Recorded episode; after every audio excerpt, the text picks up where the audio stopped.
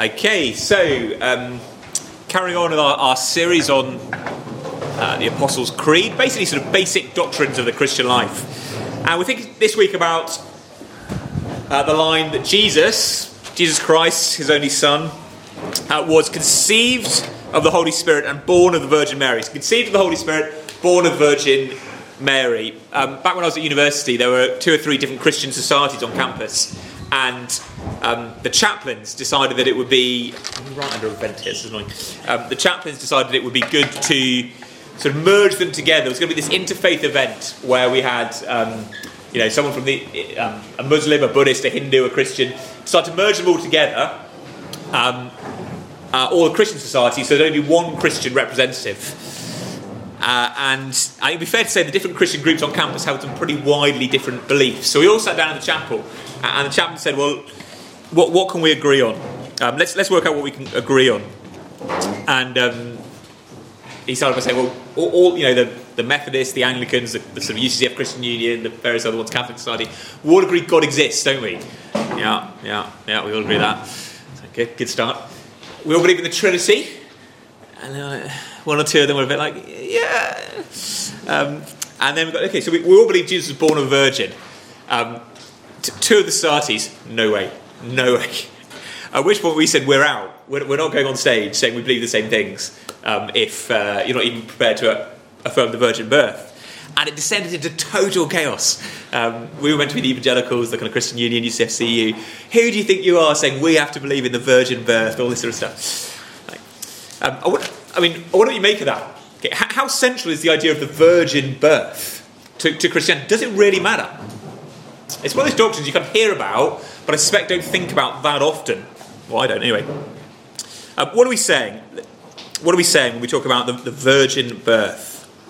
We'll come back to this further down, but very simply, we're saying that Mary was genuinely Jesus' mother. Mary, as much Jesus' mother as your own mum is your mother. Okay, there's no difference in Mary to Jesus and my mum to me. She's not just a. There's various heresies in the early church that sort of talked, talked about her being almost just like a, a pipe through which um, God the Son passes on his way to earth, as if He's not made of. No, he's genuinely made of Mary in the same way you're made of your mum. But Joseph is not Jesus' natural father. Instead, the Holy Spirit miraculously conceives, um, or Mary conceives technically, through the power of the Holy Spirit. So, if you're going to be really precise, and, and, and lots of people, when they kind of talk about the, the, virgin birth or write about it, say really what we're talking about is the virgin conception rather than a virgin birth. But everyone talks about virgin birth, so I'm just going to say virgin birth. But it's the conception that's the miracle. Um, and it, it is true that, that, various groups have denied it, and um, uh, it's one of those sort of doctrines that's been put under scrutiny. And, and particularly in the modern church, various people say, oh, it doesn't really matter, let's put it to one side as man. Um, and, and think, thinking about that, I think I, I, found this sort of quote by this guy J.G. Machen helpful. Um, even if the belief in the virgin birth is not necessary to every Christian, it is certainly necessary to Christianity.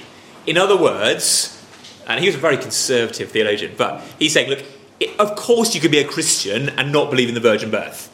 To be honest, you can be a Christian and not believe in loads of stuff you ought to believe in. Okay, so you, you don't have to deny someone who doesn't believe in the virgin birth is a Christian perfectly possible they're a Christian. We're all messed up in our thinking in all sorts of areas. But it is essential to Christianity. In other words, they're wrong. Um, and if you held that position consistently, you'd make a mess uh, of the gospel. So let's dive in. Look a bit more carefully. Let's, let's look at the Bible first of all. Matthew 1. Where do we get this idea of the virgin conception or the virgin birth? Matthew 1 and verse 18. There are really only two passages that talk about Jesus being um, that was Jesus' conception, the virgin birth. Matthew and Luke. You might remember Mark's gospel begins with Jesus already an adult. So there's nothing about the birth at all. There's no Christmas stories, no shepherds and angels. And John is just very different. Though. You know, the Word became flesh. And then in the rest of the New Testament, there's all just very rarely mentioned. In fact, it's pretty much not mentioned at all. There's the odd hint. So you get stuff like um, in the Gospels, you get people sort of casting aspersion on Jesus' birth you know, he, he's, he gets called a, it's a mamzer, a kind of like, you know, you're one of these, um, it's a sort of sneer, you look a bit illegitimate, you know, there's something, there's something funny went on with your birth, basically. But it just hints. but the two passages that are explicit are the, the Matthew and Luke birth narrative. So Matthew 1.18. Now the birth of Jesus Christ took place in this way. When his mother Mary had been betrothed to Joseph, before they came together, in other words, before they slept together, before they were bound together in marriage properly, she was found to be with child from the Holy Spirit. And her husband Joseph, being a just man and unwilling to put her to shame, resolved to divorce her quietly.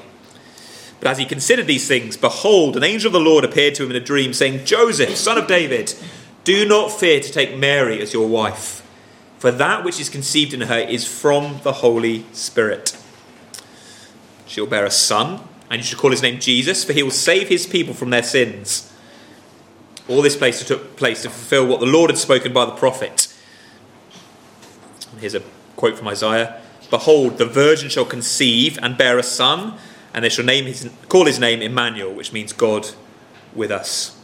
When Joseph woke from sleep, he did as the angel of the Lord commanded him. He took his wife, but he knew her not until she'd given birth to the son. Um, knew her not. Again, didn't sleep with her. Doesn't mean he doesn't know her. Obviously, he knows who she is. So biblical language like Adam knew Eve, and then they had a son. So, Bible language for um, sleeping together. So what do we see? Well, we see in verse 18, um, Joseph and Mary are betrothed, so they're engaged, and it's a much more legal process in those days. Once you, that's why they have to divorce afterwards. So once you're, you're, once you're sort of stage one engaged, you are bound contractually to go on to stage two and marry. But you're not yet married, so you're not living together, you're not sleeping together. And she's pregnant. She's found to be with child. And Joseph is um, uh, kind, but realizes this is going to have to result in divorce. She's clearly had a, a, a, child with someone else, not her, not him. He knows he's not the father. In verse 19. Hence the angel pops up uh, and confirms what Matthew's told us in verse 18. Verse 20 the child is conceived in her from the Holy Spirit. And all this as prophesied in Isaiah. One day the virgin, a virgin will conceive and give birth to a son, and he'll be called God with us. By the way, someone out there has got my notes. I don't know where they are. I've lost my notes, so I'm using your handout. If you've got a much fuller handout with more details on it, do let me know. It'd be really helpful. Um, You're doing well. You're doing well. Yeah, you've got it, haven't you? you just, just, just look good when it comes to the answers. Um, um, so, Matthew's Gospel, pretty clear. Joseph isn't the father, rather, the Holy Spirit has um, come upon Mary, and Jesus conceived. Um, we're going to look a little bit more detail about kind of what this means, how it works, all the rest of it in a moment. But just round tables, have a look at the, um, the second passage, Luke 1, and have a work through those questions. Luke 1, 26 to 38. Do you know what? I'll tell you what, I'll read it because it gets really confusing when six tables will try and read the same passage at the same time.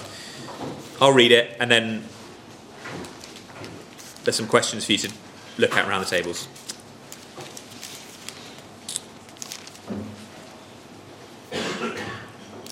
So, Luke 1, another classic Christmas reading. Verse 26 In the sixth month, the angel Gabriel was sent from God to a city of Galilee named Nazareth to a virgin betrothed to a man whose name was Joseph uh, of the house of David. And the virgin's name was Mary. And he came to her and said, Greetings, O favoured one, the Lord is with you. But she was greatly troubled at this saying and tried to discern what sort of greeting this might be. And the angel said to her, Do not be afraid, Mary, for you have found favour with God. And behold, you will conceive in your womb and bear a son, and you shall call his name Jesus. He will be great, and will be called the Son of the Most High. And the Lord God will give him the throne of his father David, and he will reign over the house of Jacob forever, and of his kingdom there will be no end. And Mary said to the angel, How will this be, since I am a virgin? And the angel answered her, The Holy Spirit will come upon you. Some translations well, yeah, come upon you, and the power of the Most High will overshadow you. Therefore, the child to be born will be called Holy, the Son of God. Uh, behold, your relative Elizabeth in her old age has also conceived a son. It's going to be John the Baptist. And this is the sixth month with her who was called barren, for nothing will be impossible with God.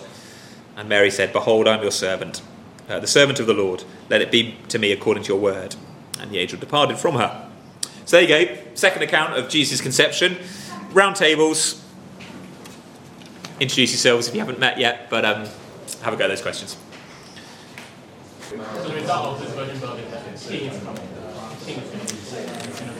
Okay, let's come back together. You're going to be back around tables again in a moment.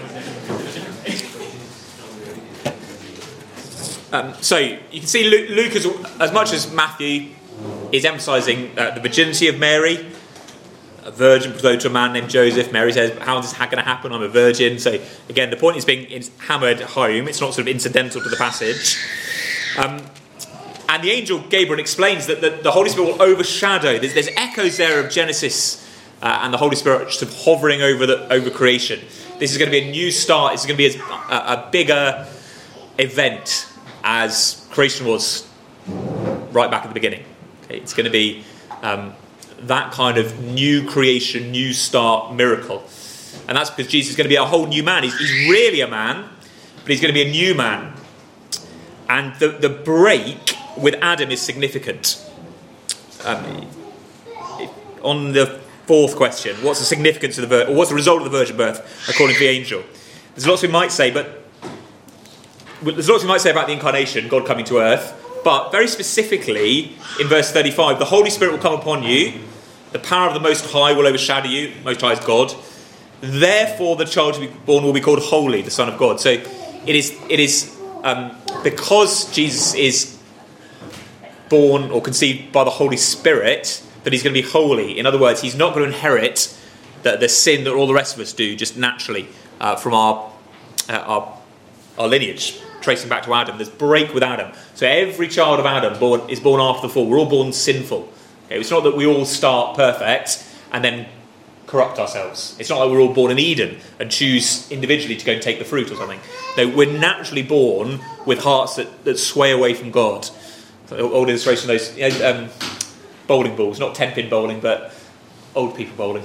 Uh, you know, you see it out on the on the green, and they, they don't roll in a straight line, do they? You know, you roll them and they just bend. Um, they don't roll. It's like our hearts; they just don't go in a straight line. There's no human being since Adam, man or woman, child, who's gone straight after God. Because straight away we're, we're corrupt. Not Jesus, that the link is, is broken. The, there's a those sort of family trees people draw. There's a, there's a break. And this gets us on to the message of the virgin birth. I want to think about this a little bit more. The virgin birth is not the way Jesus becomes man and God, as if it was kind of, well, I need, if I'm going to be the God man, I need a divine father and a human mother. Um, it's, it, it's, not, it's not the kind of, um, Jesus is, otherwise you end up with big, Jesus a bit, bit like a sort of hybrid. Maybe if you cross a zebra and a horse, you get a zorse. Um, if you cross a lion and a tiger, you get a liger. It's kind of neither one thing nor the other because one parent is one thing and one is the other. That's not how we're meant to be thinking about the virgin birth. It's not that Jesus is 50% man from Mary and then 50% God from the Holy Spirit. Rather, this is how Jesus miraculously becomes fully human. So the miraculous work of the Holy Spirit here is, is not to add in the God bit, if I can put it really crudely, but rather to create mysteriously what is lacking from the fact that, that Jesus doesn't have a human father. Okay. Now, in addition to that, the Son of God, we thought about this last week. The Son, oh, Olive's got a question. Um, in addition, the Son of God, second person of Trinity, bec- comes down and, and is united to that human nature. Okay? But it's not that the Holy Spirit makes the God bit. Okay? The Holy Spirit's miracle in the virgin conception is overcoming the fact that there is no human dad involved and overcoming Mary's um, sinful nature. So the virgin birth is, all, is about how Jesus becomes really human, fully human. I put the, the Hebrews verse on your sheet. We might return to that later, I think. He had to be made like his brothers in every respect. So, in every way, you are human. Jesus is human. There is nothing about Jesus um, missing, nothing unhuman about Jesus. Um, nothing that's true of a human being that isn't true of Jesus. Sometimes people say, well, what about sin? Yeah, sin isn't part of what it means to be a human being. Sin is a corruption of a human being. Um, Adam was made, and Eve were made without sin. In heaven we'll be without sin. Proper humanity isn't sinful. Sin is a distortion. So Jesus obviously doesn't have sin, that doesn't make him less human. It makes him more human in many ways. And so, as I've been saying down there on the sheet again, the virgin birth breaks the link with Adam. Jesus is a new man, a new Adam. That's why he gets called a second Adam or a last Adam at various points in the New Testament. He's a, a new humanity. Really one of us. So really descended through Mary. He's not a kind of um, different species or something. But there's a reset. He's holy, he's sinless. Now, we don't know the mechanics of the conception. Obviously, now, in 2023, we know much more about how pregnancies work and all the rest of it than Luke would have done anyway. Um, but the Bible doesn't get us into the, the, the mechanics of it. Clearly, the Holy Spirit had to create something from nothing. And that's how God always creates, isn't it? Something from nothing. The universe was nothing, He creates. Clearly, He had to do that because there is no um, seed from, um, from Joseph. Also, we can say clearly Jesus doesn't inherit sin from Mary.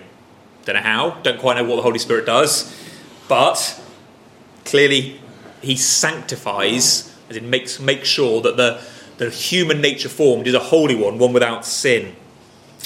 Um, there is mystery there. And people have started thinking about it, and you, you know you start thinking, well, did he, did he do this? Did he do that? And I think part of the point is there's, there's mystery in the womb of Mary at the beginning of Jesus' life, just as much as there's mystery in the tomb at the end of Jesus' life. Um, how does the resurrection happen? What did it, if you could if you had a CCTV camera in the tomb, what did it look like? Don't know, really. Um, both of them are hidden, so it's probably best not to speculate. I think the big message really is, is in the miracle itself. The miracle is the message. Salvation has come down from outside humanity. Okay, it's come from heaven to earth. Salvation, right from the beginning, this, it's going to be about um, heaven stepping down to earth to lift us up, God coming down into the darkness, not us climbing up into the light. It's going to take a total new start. God's going to have to do something totally miraculous in order to rescue us. So it's not that one really good man arose from among us to rescue us. Rather, God had to come down, restart everything, become one of us, and himself lift us uh, up.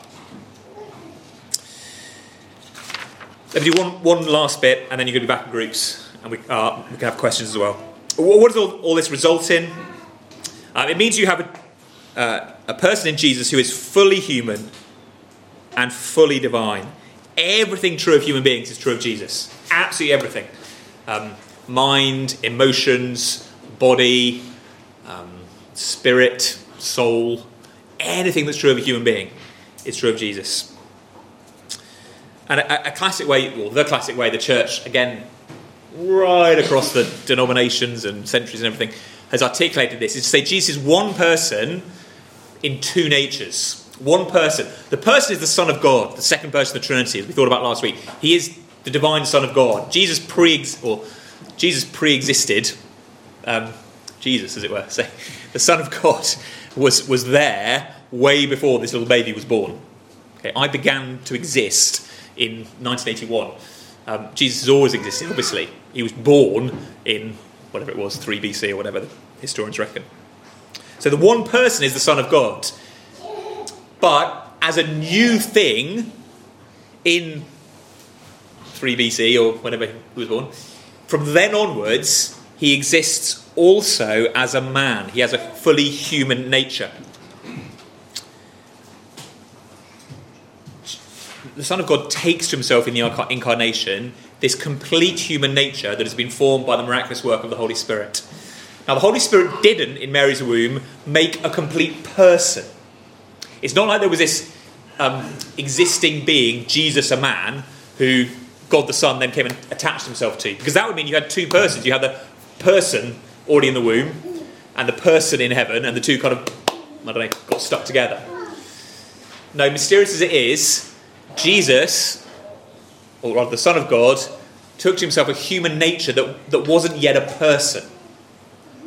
There's only one person, that is the Son of God. He is the, the subject, he is the I. Whenever Jesus speaks and says, I'm saying this or I do this, whenever we see him acting, it is the Son of God doing it. You don't have to say sometimes it's man Jesus doing it and sometimes it's God Jesus. There is no man Jesus and God Jesus who are separate, they're just the Son of God. But now, as of the conception, now he exists both as God and as man at the same time. Fully God, fully man. And that continues, of course, uh, to this day. He never gives up his human nature, as we'll probably think about in, in a couple of weeks' time. Um, you're going to some discussion around tables again, but let me pause there for questions, comments, clarifications, all the rest of it? It's your chance because you're about to do discussion, so. Great. Going, going, gone. So background tables, couple of verses. So the first one is an, uh, uh, just to choose. Choose one of part one, and then off you go with the rest of them. Okay, let's come back together. Um, I uh, let me just give brief brief comment on these things. Um, probably not going to have time to do big group discussions. Um, th- those first two are different variations of a, sim- of a relatively common thing you hear in the Gospels, where it seems that Jesus can't do something or doesn't know something. Maybe sometimes he can't heal. Um, sometimes someone touches him and he doesn't know who touches him. Um, doesn't know in the Mark 13, doesn't know when he's coming back. Um, the Luke 2 1, he's growing in wisdom, he's sort of getting better and better at being wise. You think, well, that's weird. Um, and some people, let's just take the, let's say the second one. Did Jesus really not know when he was coming back? The answer is, well, no, he really didn't know when he was coming back, according to his human nature. So, as a man, he's got a human mind, and he doesn't know everything. No human being knows everything. So, according to, his, according to his human nature, human mind doesn't know everything. Okay? If you ask Jesus back then in the Gospels, if, if, if Peter had said, who's going to win the rugby semi final last night, you know, 2023, we wouldn't have known what rugby was, wouldn't have known as man. Similarly, um, in the Luke one, he's growing in wisdom. When he's three, if you said to him, you know, uh, who was the next judge after Gideon, he probably wouldn't have known. At the same time, you have to say that as God, he did know all things.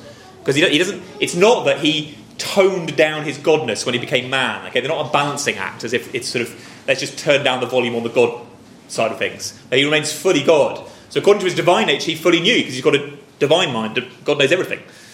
And you say, well, how does that work? How does that work in Jesus' psychology? I don't know. No idea. Um, but both things are true at the same time. Um, there are things that are, because he is God and man, there are things that are basically totally opposite that are true of Jesus at the same time. So the same with uh, where is Jesus now?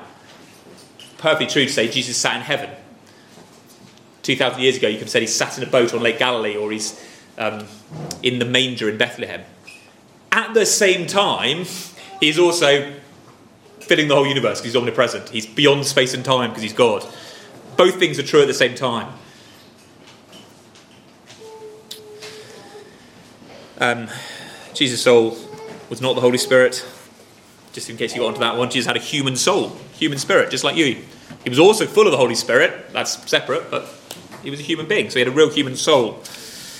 And the great comfort of all this, there's many comforts It loads and loads of stuff you could talk about why this matters, but just just the, the, the Hebrews 4 one um, uh, is a beautiful thought. Um, we do not have a high priest who's unable to sympathize with our weakness, but one who in every respect has been tempted or tested as we are, yet without sin. So let us then with confidence draw near to the throne of grace, that we may receive mercy and find grace to help in our time of need. It's just an added comfort, an incredible comfort to know that it's not just that God is in heaven, omniscient, knows all things, so he understands us, but also he has come down, become flesh, and walked through the same trials and testings that we walk through. And that the, the application of it all is so draw near to him. He understands, he's gentle. He can deal gently with the ignorant and wayward in verse 2. We, we, we don't, sometimes we don't deal gently with it. If, if we think someone's wrong on something, we don't deal gently with them. We, we need to correct them, you know, and, and we will go until they are right. Um, Jesus correcting people, but he does it gently. Um, we sin, or someone else sins against us, and we're not gentle with them. We want, but Jesus is gentle with sinners. He has walked through it. It's not excusing the sin, but he's just gentle with it, gently with the ignorant and wayward. Since he himself is beset with weakness, he knows the pressures. Never sinned, but he knows, really knows the pressures. Okay, last, any last questions? Because we're done on the incarnation now. Happy? Yes, Josh. Um, in the Luke 2, it also says he grew in favour with God. Yeah. How does that work? if he's already perfect? Um, so So Luke 2, he grew in favour with God and man. Yeah, it's another surprising verse. I think it's the same thing. It's talking about as man. So you, you can, um, it's, not, it's not just binary. It's human beings, it's not just binary. It's not just perfect, not perfect, sinless, um, sinful. Those things are true. but also, you can grow in maturity. You can grow. So think of Adam in the Garden of Eden. He's, he's sinless, but he's not yet p- perfect, if you mean sort of as wise and glorified and everything as he could be. Um, so, same with Jesus. He was the perfect baby, the perfect two year old, the perfect four year old, the perfect six year old, but as he grows, he gets even wiser, even. So, so because he's really a man, in the same way that you can grow in pleasing God as you get. No, the difference with you is you're getting rid of sin as well, so you've got that battle going on that he doesn't. But you can just get more and more mature, more and more growing graces. I think that's what's going on. Yeah. Sorry, there's another one over here. Uh, I was going to say it just doesn't make sense.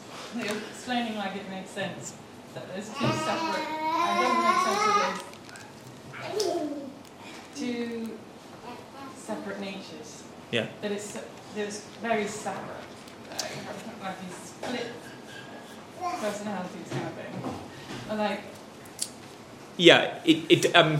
So they're not they're not separate in terms of like existing separate. So it's not like man Jesus is over here and God Jesus is over here, but It- like that he can not know something but Yeah. also know something. yeah. But like not at that time or like not.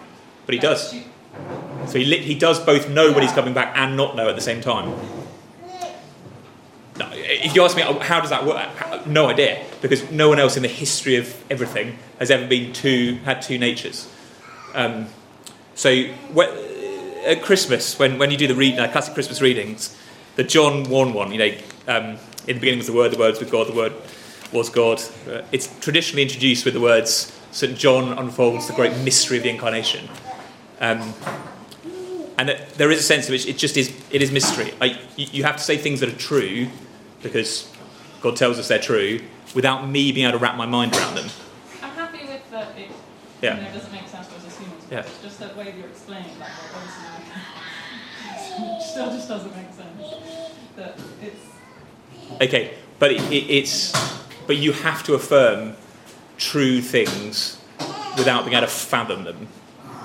And you must, you mustn't sort of, we can't back off. So I, I, it's not okay to say, when someone says, how does Jesus um, not know when he's coming back? I think it's right to give an answer to that. He doesn't know because he's a man. Men, men don't know everything. If the, if the person then says, that's good, yeah, yeah, good job, run for life. If someone then says, um, but he's God, he knows everything, you have to say, yeah, true. So at the same time, he did know. Um, it's just answering, but but it's just, it is mystery. It's it, like your hamster doesn't understand you kind of thing. It's that kind of level of mystery. Um, yeah. But that shouldn't make us hold back from fully affirming everything the Bible tells us to, you know, fully expressing it. Um, otherwise, otherwise you just say nothing. You, you, you can't.